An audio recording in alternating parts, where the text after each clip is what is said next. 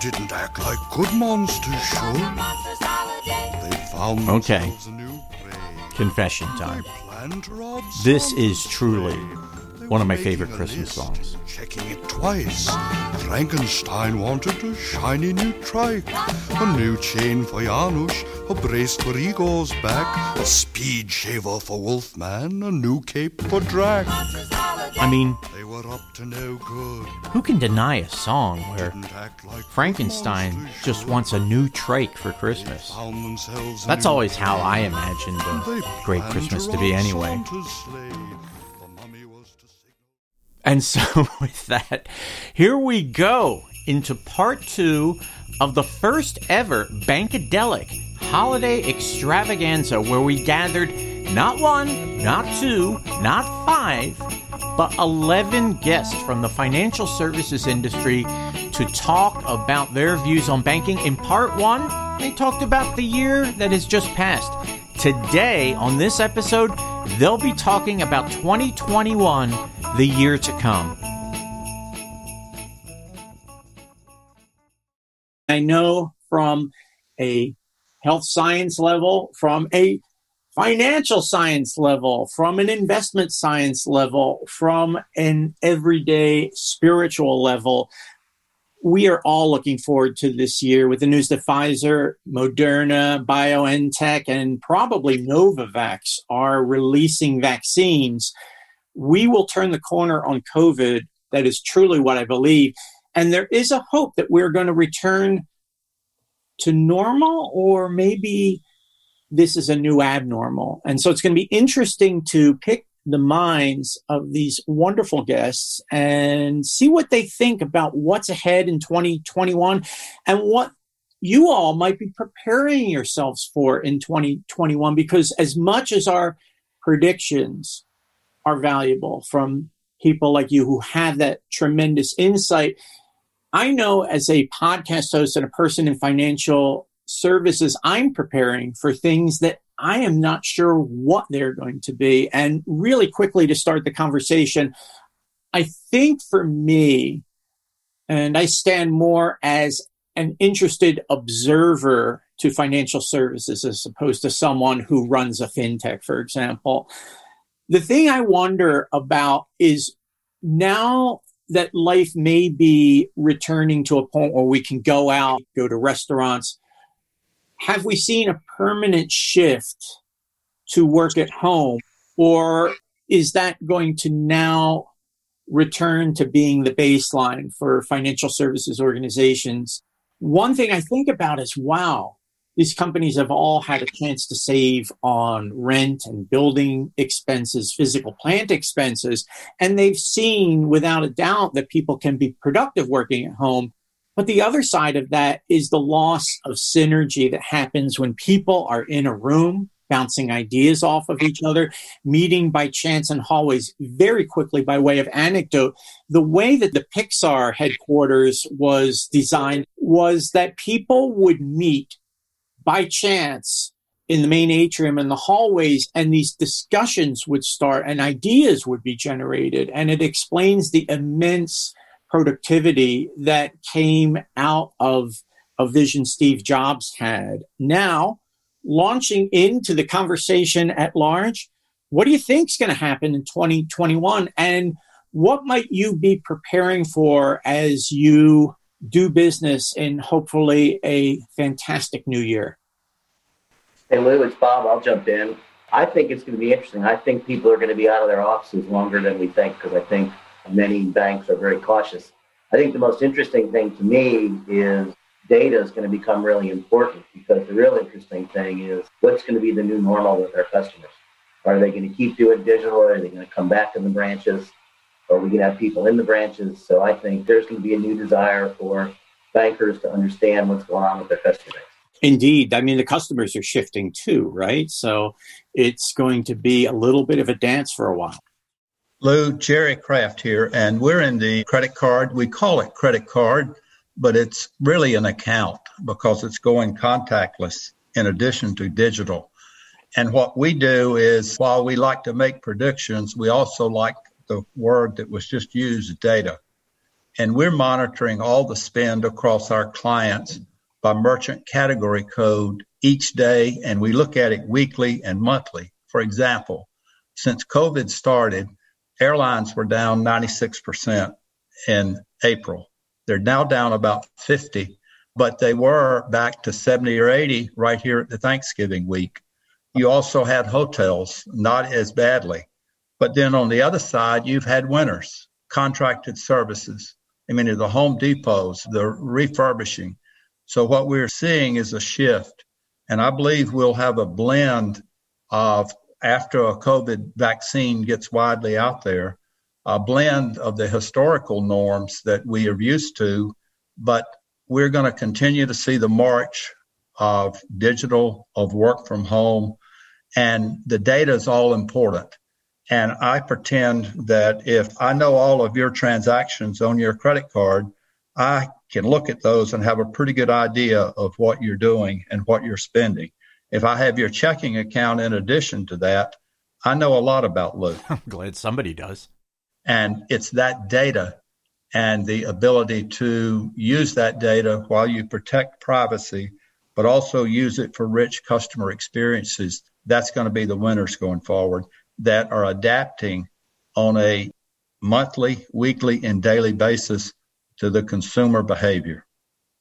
Yeah, this is Michael Witt. That resonates with us at Apex Edge significantly as well. Our solutions specifically allow our partners to use those actionable insights, all of that data that banks and FIs and PFMs and credit unions have, and then generate a meaningful conversation, a targeted conversation with their customers using that data you know bringing solutions not just additional products not just additional expense but truly added values to customers by leveraging that data and making it not just advice but actionable within their native ecosystems this is Gabe Krajicek. I think that's a huge point. Data is going to be absolutely huge.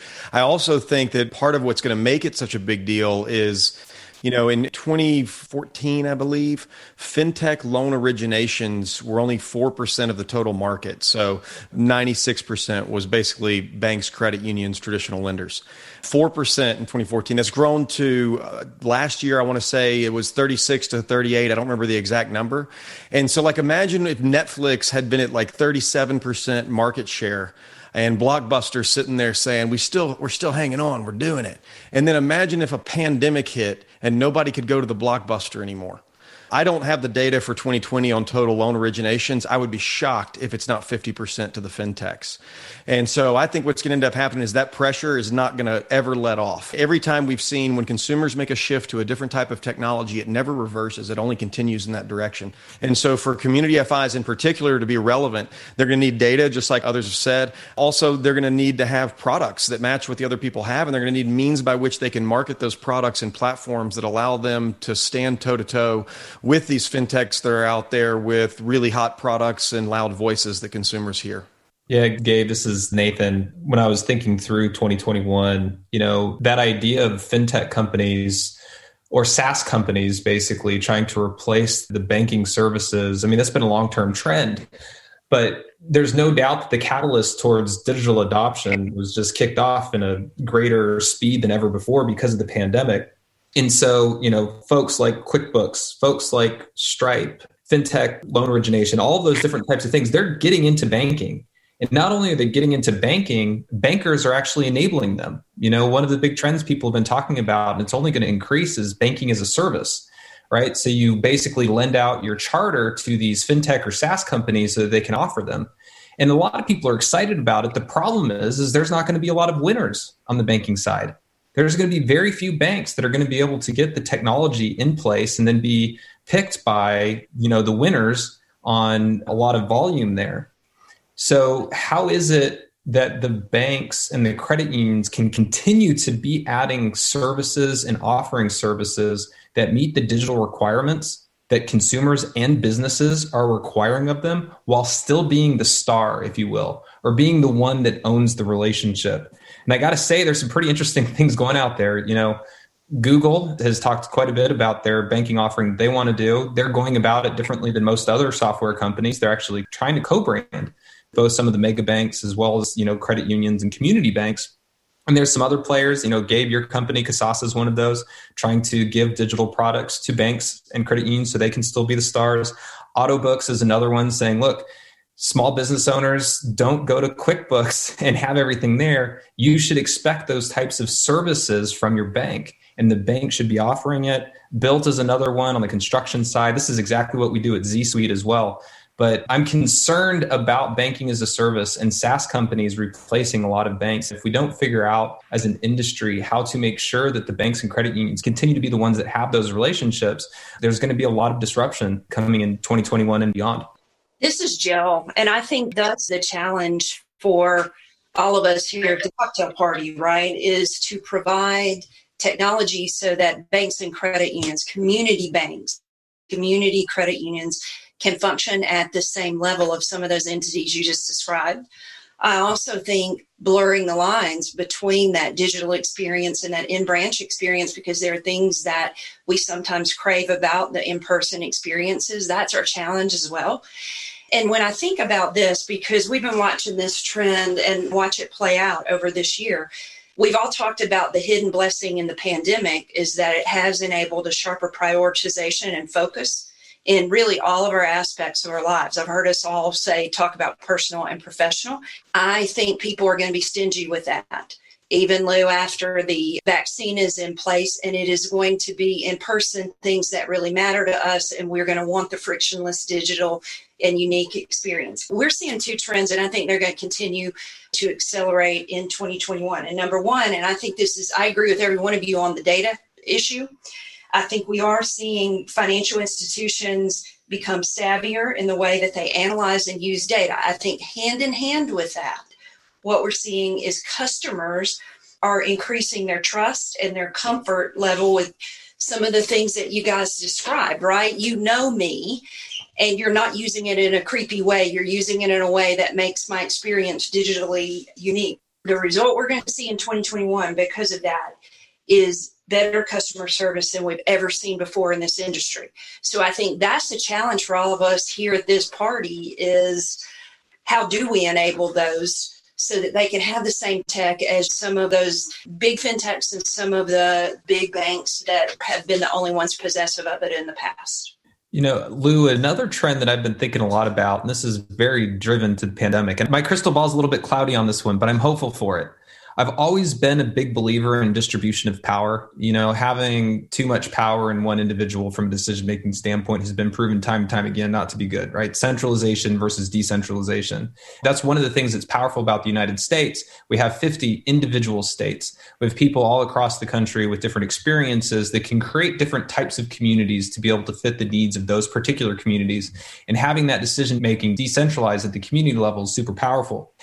I'm wondering if because of the fact that virtual work environments are becoming more and more accepted, I'm bullish that we're going to get a boom in rural communities throughout the entire United States and have a decentralization of the power of certain populations within the country. In other words, you know, a flight from the big cities to smaller cities.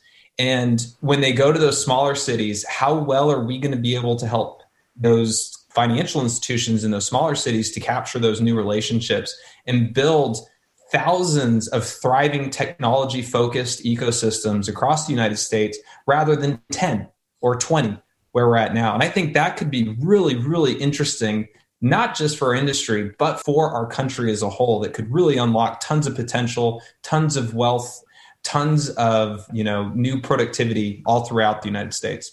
Absolutely. And the decentralization of power is, I think, a hot theme for 2021 because we have seen what happens when people are given the reins to have a responsibility, own it, and take it to that next level. Work at home really accelerated that and I think corrected a lot of the perceptions about two things. Number one, that you had to, pardon my French, have your ass in a chair at work in order to be productive and get anything done.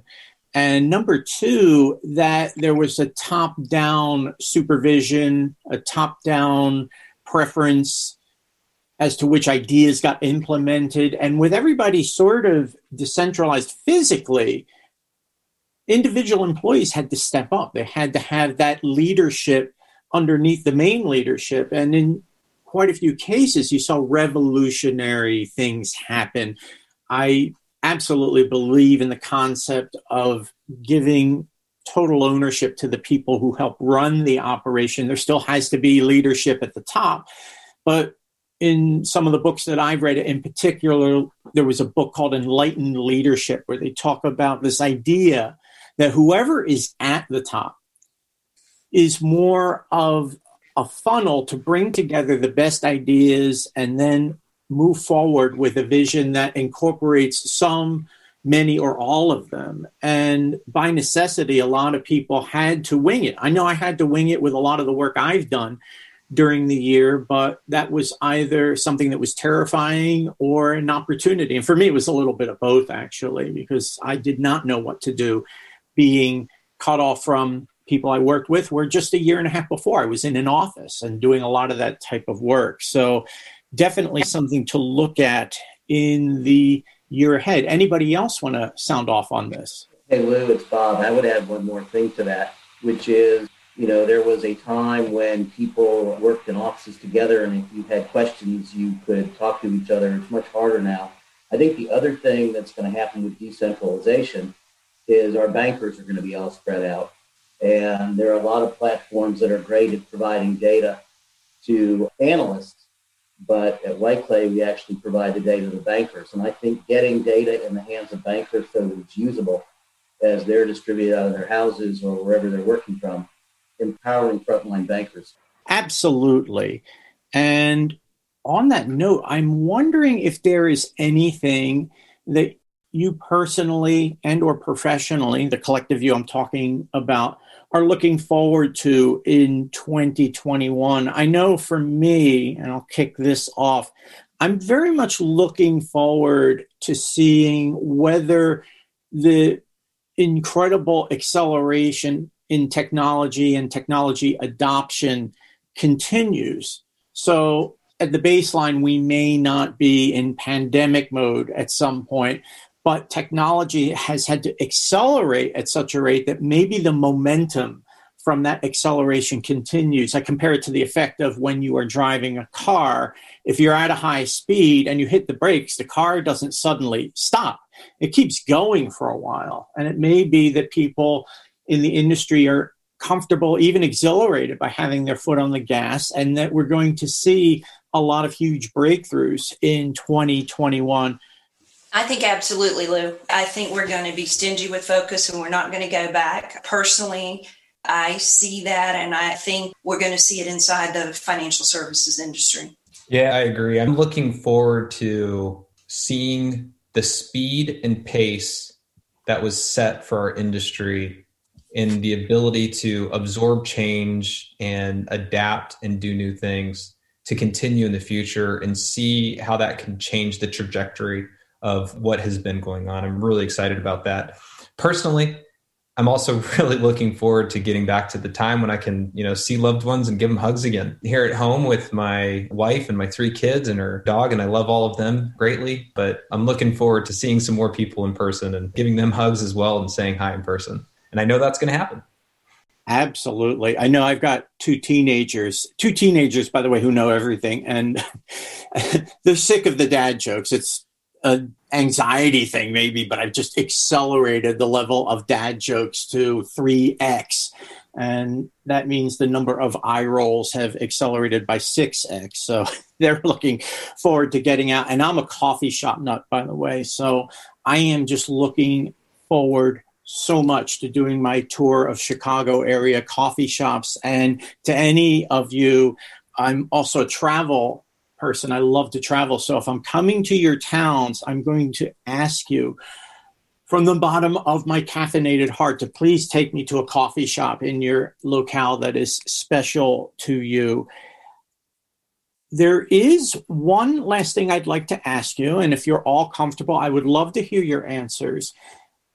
I don't believe in New Year's resolutions. I think that that is setting someone up for failure. I've certainly lost count of the number of times I was going to do sit ups and made it through January 4th and just, you know, threw my shoes at the wall in disgust or went back to eating cheesecake.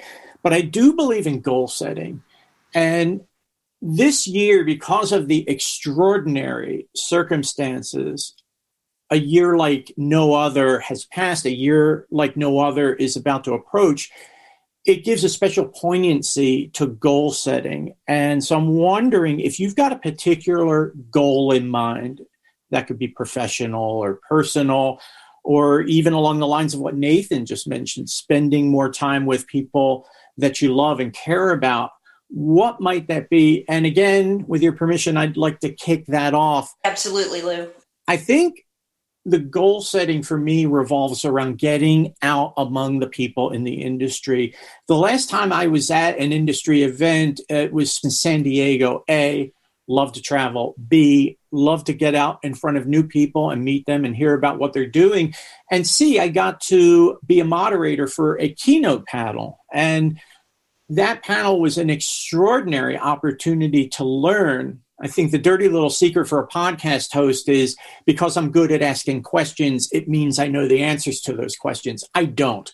And it's an experience like this with all of you on the podcast today where I learn a lot and I am mentally taking notes and filing that on my learning curve. So that is really the thing that I look forward to and want to do in 2021. This is Jerry Kraft, and I'll offer mine. And it is not only the change you speak of, Lou, but it's a change of scenery too. I think a lot of us sitting at home, and I'm in the high risk group more than others. In my study, I noticed since March that the sun is in the trees, it's over the trees, and now it's down. I'd never noticed that before, and I've lived here 29 years. So it's taking a pause of some of the smaller things in life that we have the opportunity to enjoy and it's people. And you realize now that a large part of it was meeting the new people and the experiences. That was one reason I always enjoyed going to the office at the water cooler or in the hall to catch up and get a feel for people, and they will say things different to you there than in a professional setting. So it's in some ways going digital, but in other ways, it's still staying basic and being true to what you are and the goals that we have. And I believe rather than setting a goal annually, it's kind of like talking to people about their performance or my performance. You don't do it once a year, it's a daily occurrence. And to make it a habit, if you've got New Year's resolution, make it a habit now. You don't have to wait to New Year's. I love that. Hey Lou, it's Bob. My goal is to live in the new hybrid world because like you, I can't wait to get back on airplanes and get out and network with people and travel. At the same time, I don't think our Zooms are going away anytime soon. So it's going to be really interesting. Maybe we all don't have to travel three days every week. Maybe we can have a little bit better balance of doing the travel we really like and doing the rest of it still in front of our Zoom, but hopefully, thank God, not as much. That's a huge advantage that came out of 2020 and I hope is leveraged into 2021. Hello, this is Nathan. I'm with you. New Year's resolution, it always seemed to me that's silly to have an arbitrary reason to set goals. You should have goals all the time, whether it's the new year or any other time of year. yep. As the Z Suite team and I have thought about next year, we have big goals. One of our core values is to serve. And obviously, the biggest people that we're out to serve are our clients, which are banks and credit unions. And there's so much disruption. There's so many things going on. It's going so fast. We just want to do nothing but accelerate our ability to serve them better. So we have a lot of aggressive goals to be able to do that. On a personal standpoint, you know, there's no doubt that the stress of 2020 was real all across the board. I mean, you had health concerns for your own family, for yourself, but as well as for everyone that you worked with, your businesses, you know, didn't know what was going on there didn't know what was going on, you know, politically. There's just so many levels of stress. So because of that, I use that as a time to socially distance and go running. And that really uh, provided a great time for me to be able to clear my mind and work through some of that stress and process a lot of information. So I finally made a goal that before the end of the school year, so that's May, and I'm saying this super publicly, I have to run a marathon to get that done. And then after this podcast, I created a new goal, Lou, and that's that uh, you and I have to have a jam session before the end of 2021.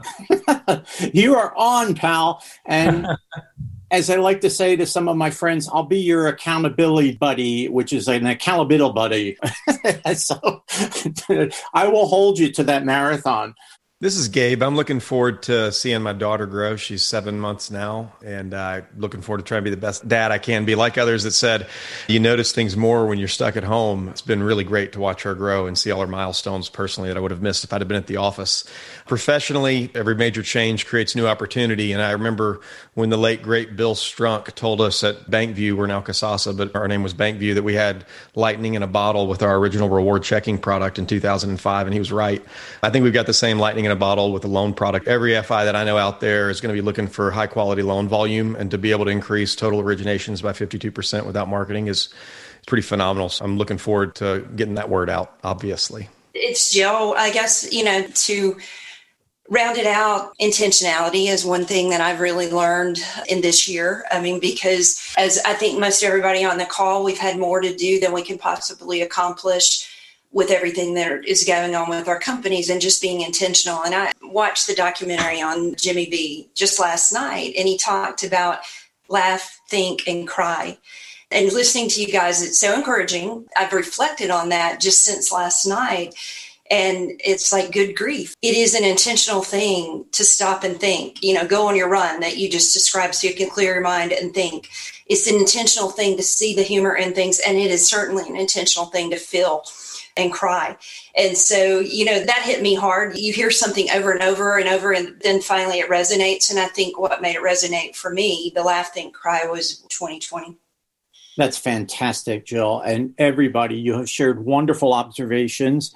I'm going to end with one thought, not only for all of you and for the audience, for me as well, and Jenny, who's sitting here, is that in 2020, one thing I learned is how precious a moment is, how precious life is.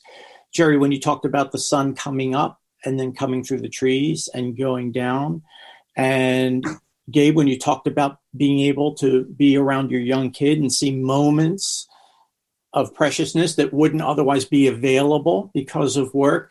I'm reminded of one thing is that in our lives, we spend more time at work than we do with our significant others, with our children. We may see much more of the manager at work or the person we manage than any of those people. And it was a rare opportunity this year for me to spend time around my kids. My son just entered college to watch him go through that transition and help him through it and do those things in a way that otherwise wouldn't have been possible. And that's a theme that came up here.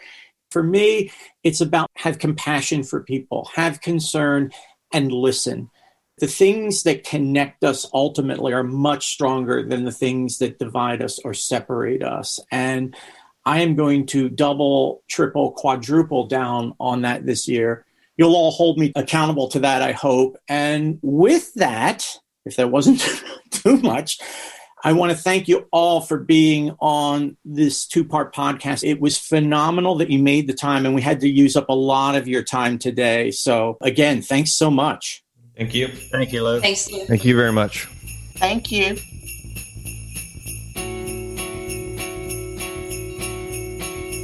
Ho, ho, ho. How about a poem that incorporates all of our guests today on the podcast in honor of the season? Well, you're going to get it whether you want to or not, so here it is. Twas the night before Christmas, and all through the bank, closed due to COVID. It wasn't a prank. The tellers all glued to their news feeds they stare in hopes that a vaccine soon would be there. The CEOs anxious awake in their beds while PPP paperwork danced in their heads. While out on the web there arose such a clatter, servers all crashing. Now, what is the matter? The fintechs stood tough. They knew just what to do. Seven years growth in a weekend or two. I opened my eyes. Man, I should have guessed. 'Twas some fintech AI and 11 superstar guests. But Santa stayed home with a stuffed COVID head. So he got a pinch hitter, the chair of the Fed. Smarter than podcast hosts, all of them came. Jerome Powell, he whistled and called them by name. On David, on Michael Ball, giddy up Todd, on Jill and on Marcy, on Bavin and Bob, on Nathan and Michael Witt, listeners too, on Gabe and on Jerry, Jenny and Lou. To the top of the lobby, the top of the vault. Now dash away, dash away, dash away all. Rescue that branch before it's a relic. Lift up a toddy to dear Bankadelic. The old year is gone. Get it out of my sight. 2021 to all, and to all, a good night.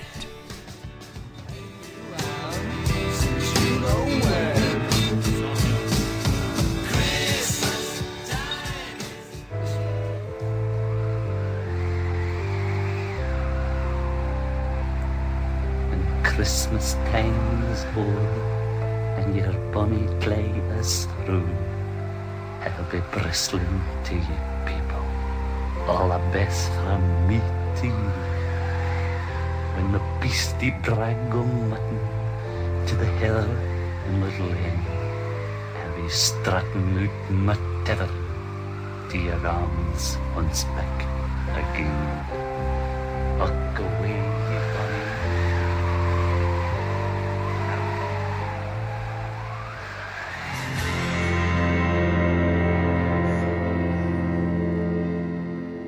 Bankadelic is a production of Contrarian New Media, London, Chicago, and Austin, Texas.